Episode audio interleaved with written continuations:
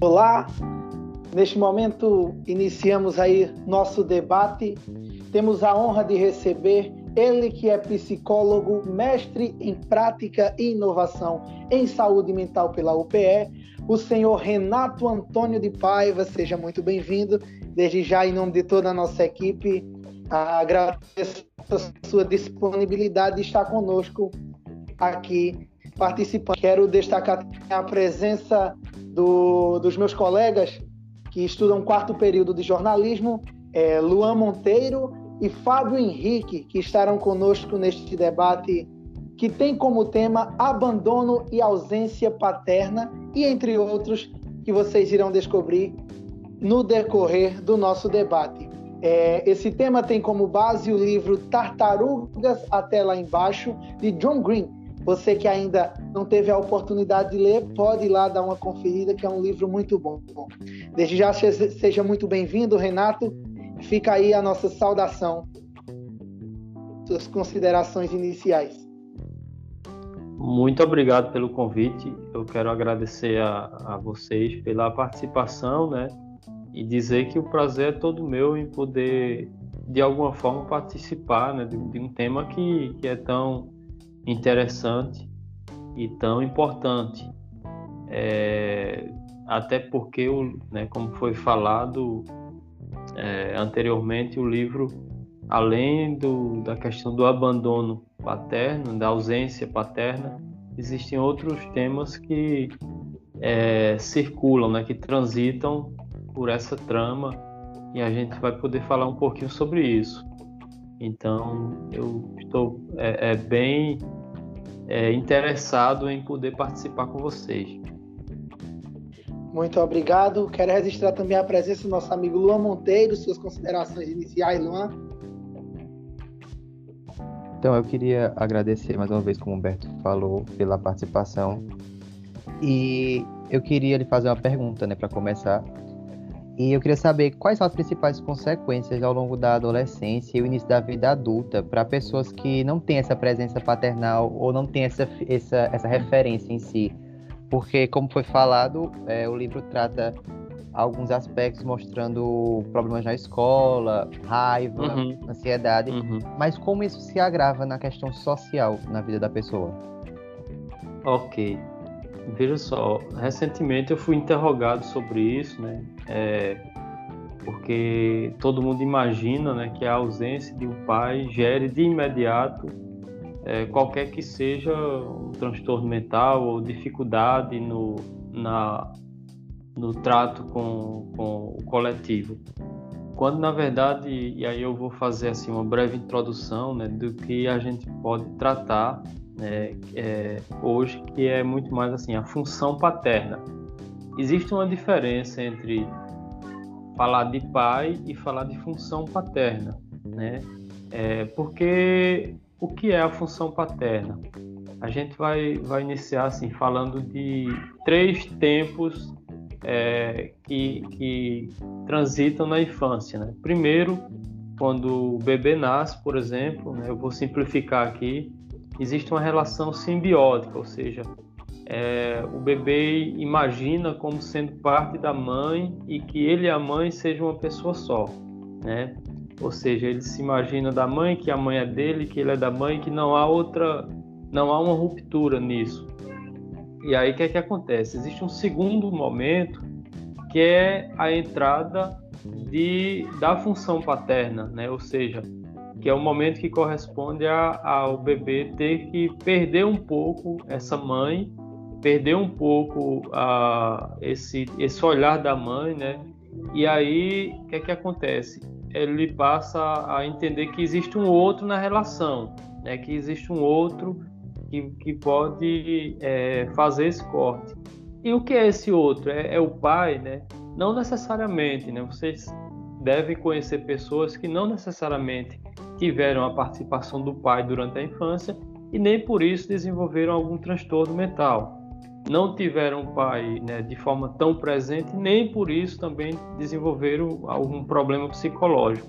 Por quê? Porque a função paterna dessa pessoa foi desenvolvida por outro elemento. Às vezes é um tio, às vezes é um avô, às vezes é o próprio trabalho da mãe, né, que distancia um pouco essa mãe dessa criança, mas ele entende que esse distanciamento é para o bem dele e aí é, ele acaba vinculando essa função, né? Ou seja, esse pai não é necessariamente um, um homem, né? Assim, concretamente que vai é, acompanhar esse filho durante é, a sua infância. E isso ele pode recorrer a outras pessoas. Então veja, é, no entanto, algumas pessoas têm dificuldade em lidar com essa função paterna, né? E não encontrar uma pessoa que possa é, é, assumir esse lugar do pai. Né? Quando não encontra, aí sim a gente é, sabe que vai existir algumas dificuldades, né? dentre elas é, sentimentos de insegurança, é, medo excessivo, né? baixa autoestima, é, ou até mesmo episódios depressivos ou algum nível de ansiedade. No entanto, é, é mais comum né, que exista algum manejo que a criança ou adolescente possa suportar a ausência desse pai é, na figura de outra pessoa.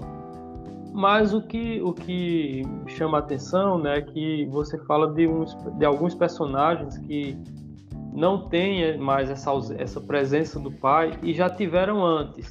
Então a gente tem um quadro diferente aí, né, que são as pessoas que é, já sabem dessa importância né, de um apego a uma pessoa, no caso a esse pai, e aí esse distanciamento é, é elaborado da mesma forma que, que uma perda, né, que uma morte, por exemplo, porque vai existir também a, a, o aparecimento de um luto.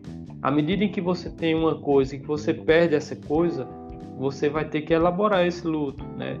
E aí, como é que se elabora um luto? Como é que se elabora uma perda dessa? A partir do aparecimento de sintomas, por exemplo, né?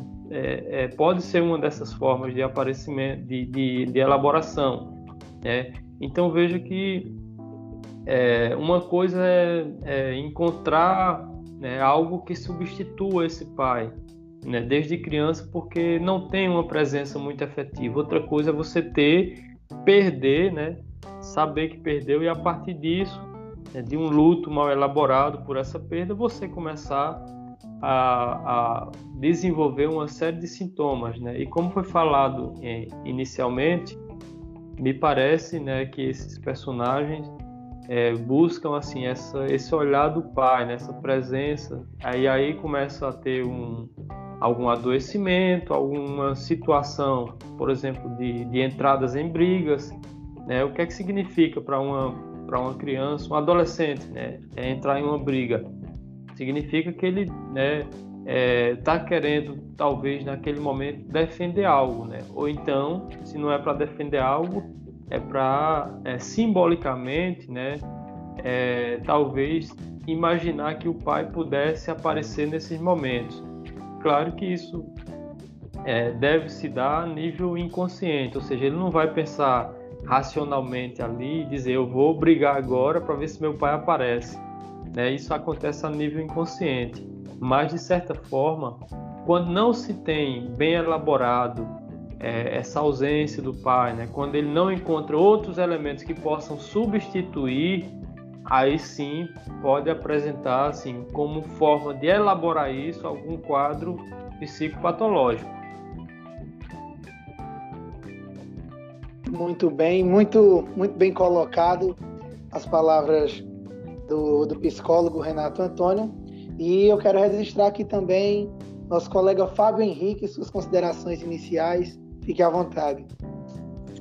Bom, mais uma vez, boa tarde, Renato.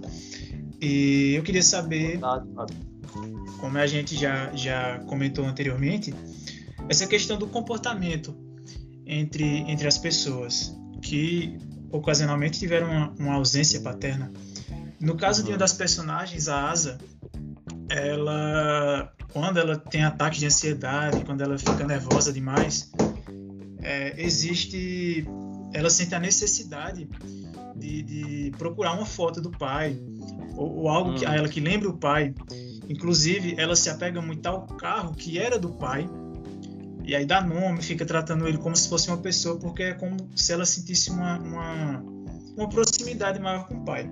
Já no caso de outro personagem do Noah, ele não desenvolve. É, ele não chega a desenvolver nenhum sentimento de, de, de aproximação. Mas é justamente ao contrário. Ele começa a se envolver em brigas, ele começa a se envolver com drogas.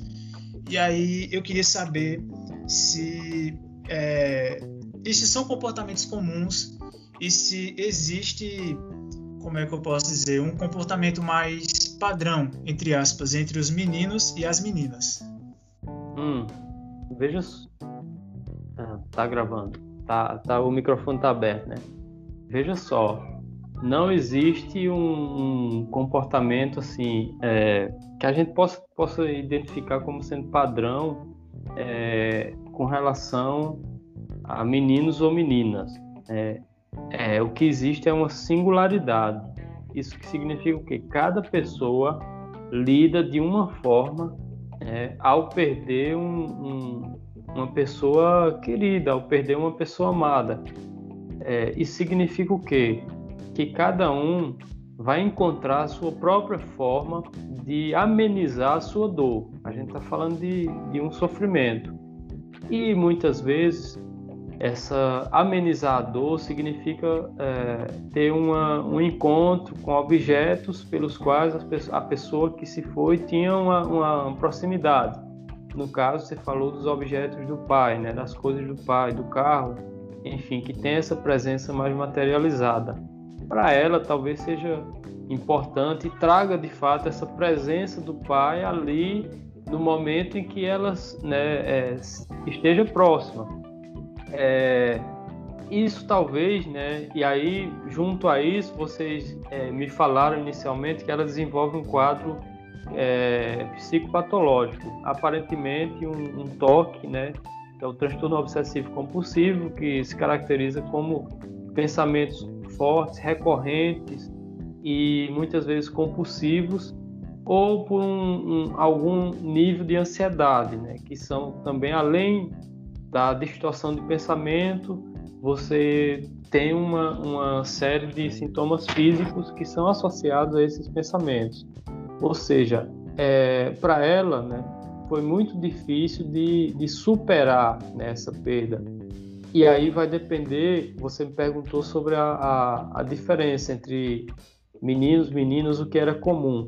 É, o que vai depender é que algumas pessoas, é, não se sabe ao certo o motivo, é, tem uma estrutura é, é, cognitiva, digamos assim, mais, é, mais forte, mais reforçada e superam alguns traumas é, mais fácil, mais facilmente do que outras pessoas. Por exemplo, se dois irmãos, né, vamos supor, tenham dois irmãos e esses dois irmãos se deparam com, com a perda do pai, né, por uma, uma morte, né, tal como no, no personagem do livro é, um vai sentir né, mais, é, vai ficar assim mais é, é, um comportamento né, de tristeza muito mais acentuado, o outro não, né, vai ficar assim, digamos, um pouco mais, é, um pouco menos abalado. E o que houve de diferente entre um e outro é que cada um, na sua particularidade, é, conseguiu assim elaborar de uma forma mais ou menos é, é, que pudesse evitar o sofrimento. É, só que um tem um, um, uma, uma, estrutura emocional né, muito mais reforçada. Isso não significa que ele é uma pessoa fria, significa apenas que é uma pessoa que, que né, deu de conta dessa situação mais facilmente. E isso ocorre tanto nos meninos quanto nas meninas, né? independente da idade, eu acho que é uma questão particular. Agora, o que é aconselhado para ambos, né, ambas as situações, que procurem ajuda profissional, porque independente de você conseguir elaborar ou não, vai levar algum tempo, né? Algumas pessoas demoram mais, outras menos. Então, quando se tem uma ajuda profissional, você vai poder dar conta dessa situação por via da palavra, é, por via de orientações e não por via de, de aparecimento de sintomas, né? Porque muitas vezes os sintomas aparecem quando você não trata aquele abandono, aquela perda. Então, é, você vai ter justamente esse, esses quadros psicopatológicos é, pelo fato de que você não tratou disso, não falou, não se colocou né, é, para poder elaborar esse momento que é tão importante. Muito bem, é, muito bem colocado mais uma vez todas as palavras do, do psicólogo Renato Antônio. Eu queria também registrar aqui a é, nossos demais colegas de grupo, a senhorita Ana Caroline, Luiz Henrique e também Maribel, é, que não puderam estar conosco gravando essa entrevista, mas mandam aí um forte abraço para o Dr. Renato, podemos dizer assim.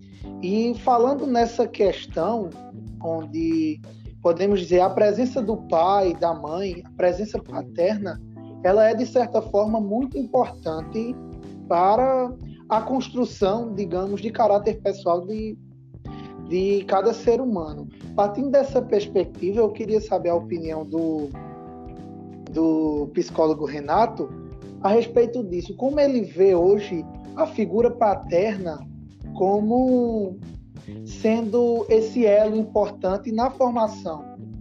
Eu queria saber basicamente isso.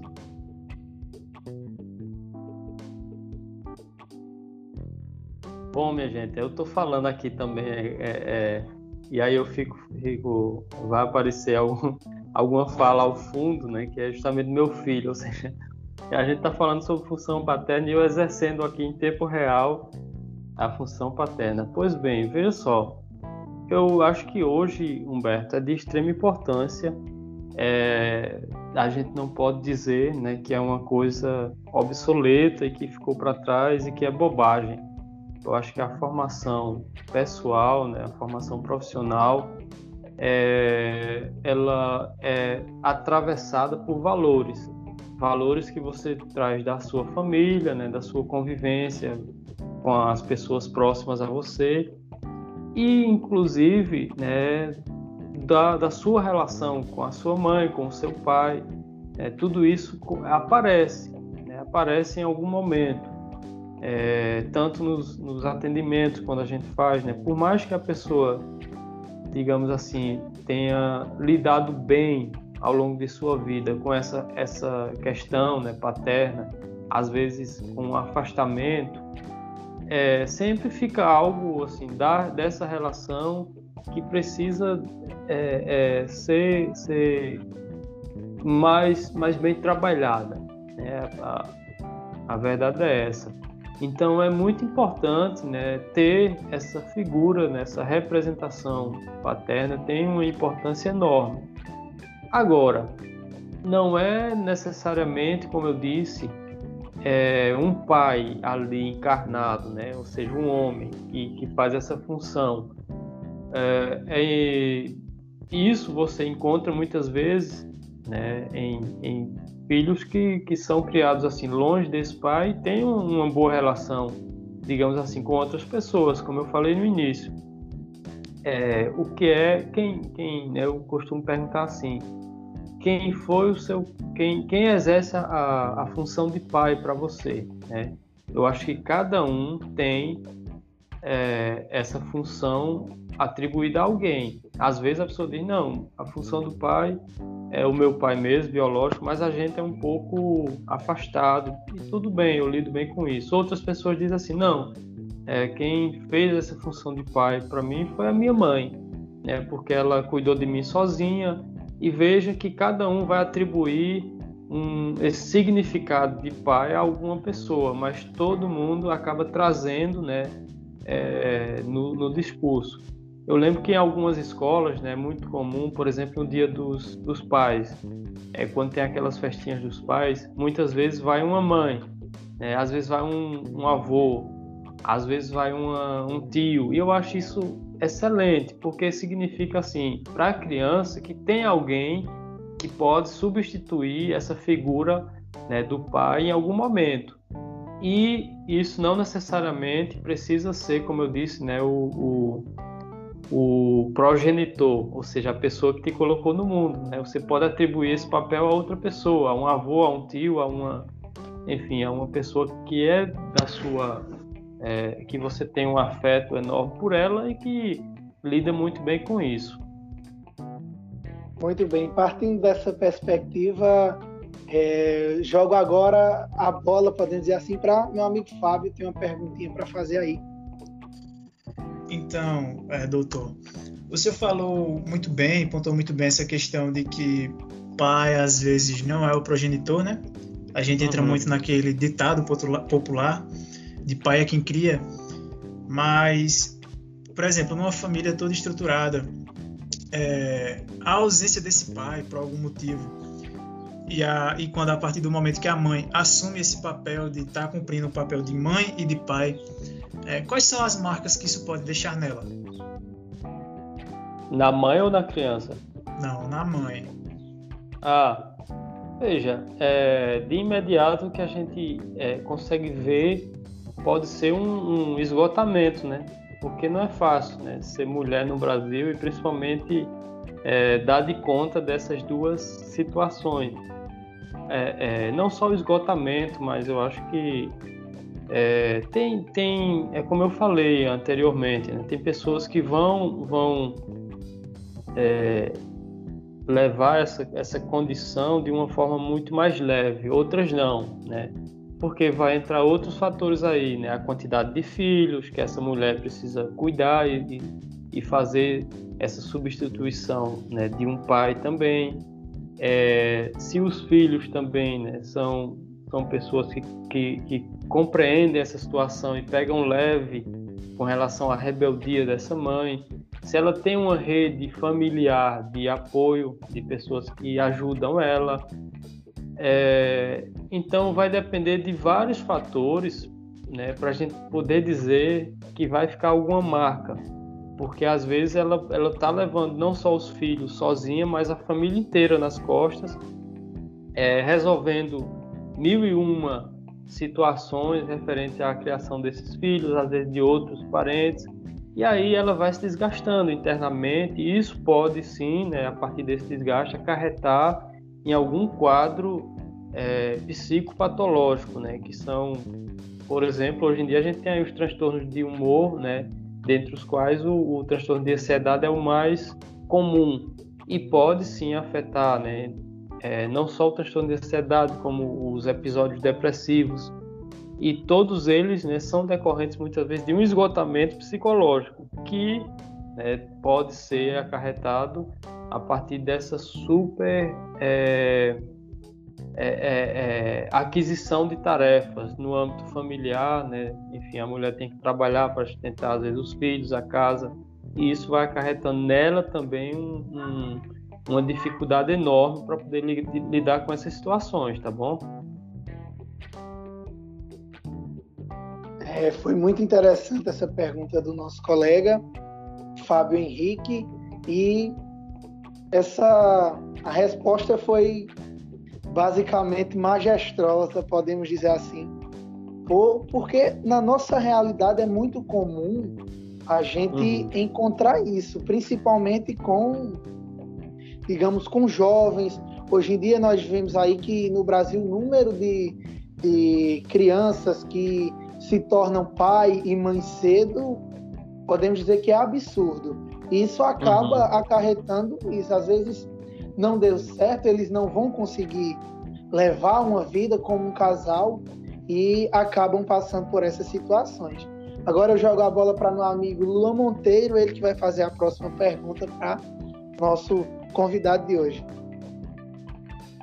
É, falando sobre essa questão de da, da paternidade na, na infância e vida adulta, é, pessoas que não tiveram uma presença paterna, uma figura paterna, elas tendem a ser mais ausentes quando se tornam pais, ou isso é mais de personalidade não ser tão aberto, não saber falar?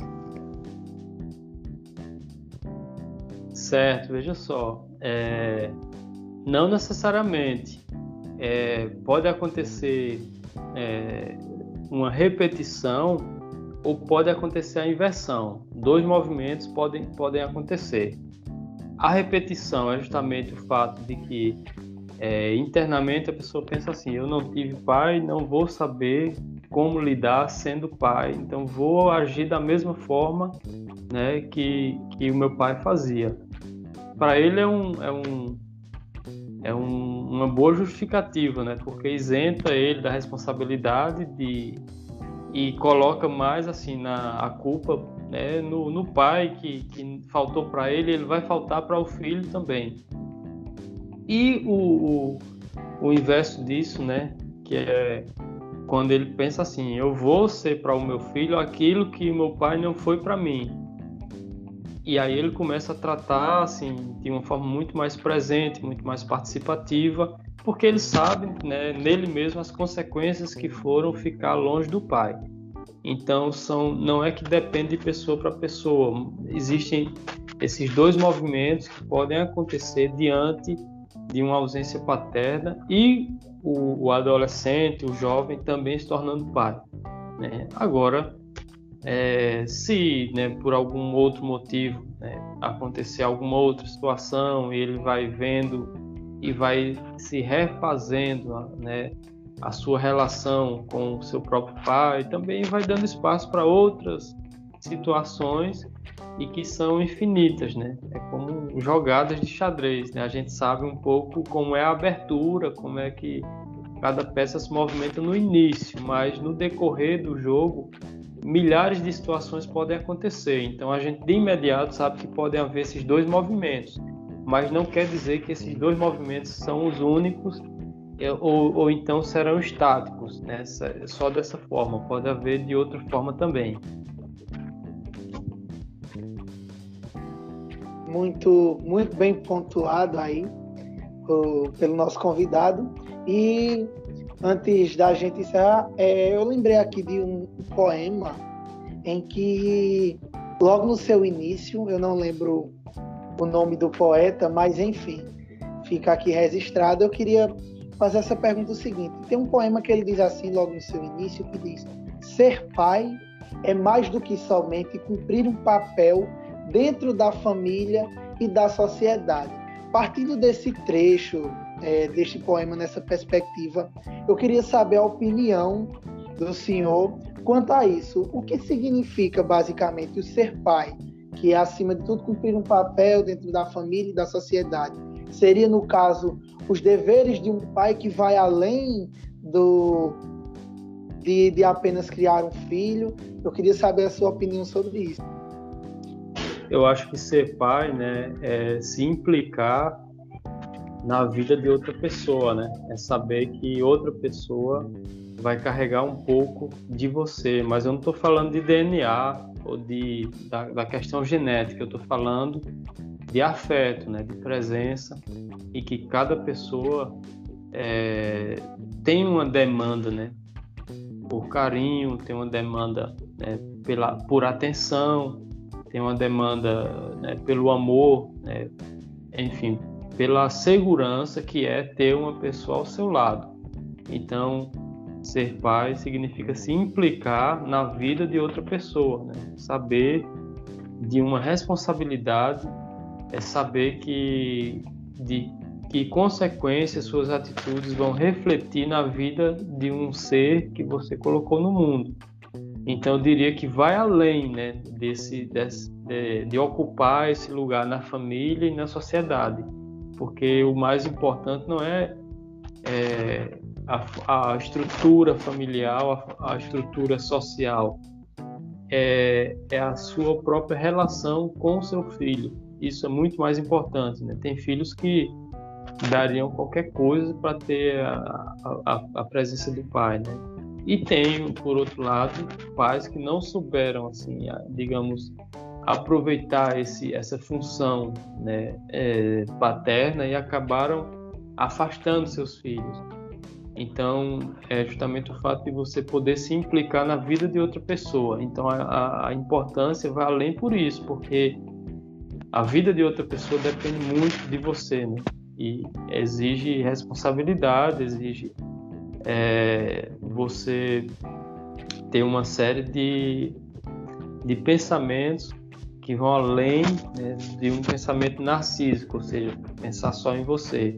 É considerar a vida de outra pessoa. Muito Deu para responder? Deu, Perdão. muito bem. Muito bem pontuado. Fábio. Só para complementar aqui rapidão, é que esse trecho que o Humberto pegou é de um texto que o autor foi Ailton Carlos. Eu já cheguei a ler esse poema já, já recitei para meu pai, tive essa chance. Uhum. É só para complementar mesmo essa informação. Uhum. Muito obrigado, Fábio, pelo, pelo complemento aí.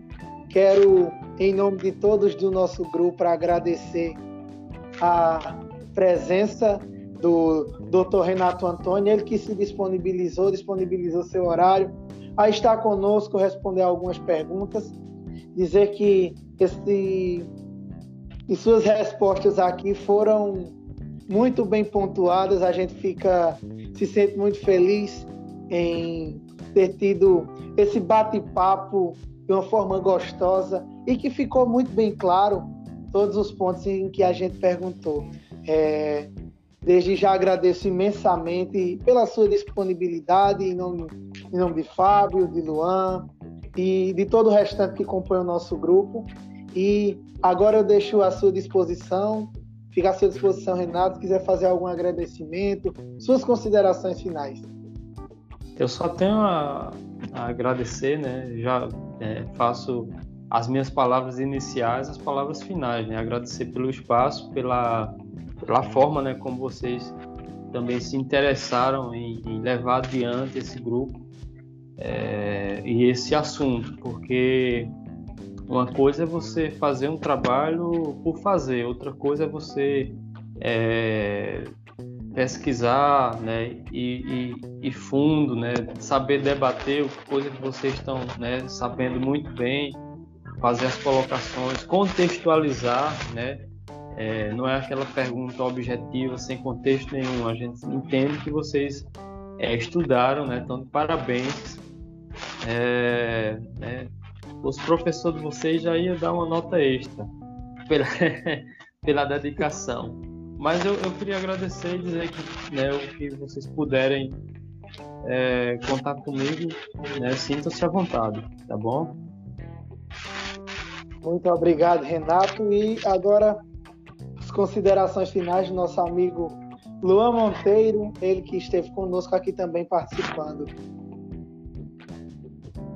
Eu queria agradecer pela sua ajuda no nosso trabalho, né? E caso a gente repita né, esse tipo de atividade relacionado ao tema, né? Caso o senhor possa participar novamente, né? Porque foi um prazer. E obrigado pela paciência e por nos ajudar a entender um pouco mais sobre esse debate que é tão importante, né? Hoje em dia, tentar entender questões paternais, questões entre pais e filhos, né? Então, queria uhum. agradecer. Obrigado, obrigado. Eu faço das palavras dos meus colegas as minhas.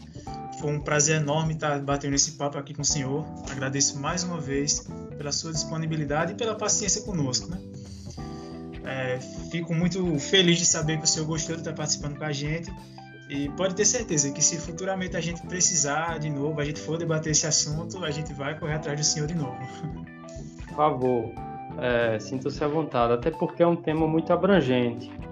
É, eu, eu, estudo assim sobre isso, né, desde há mais de 10 anos, né, eu, eu ia falar desde a minha, minha final da minha formação em psicologia, mas é uma coisa que nunca se esgota, né? E para falar aqui, né, isso que eu falei para vocês são coisas muito resumidas, né?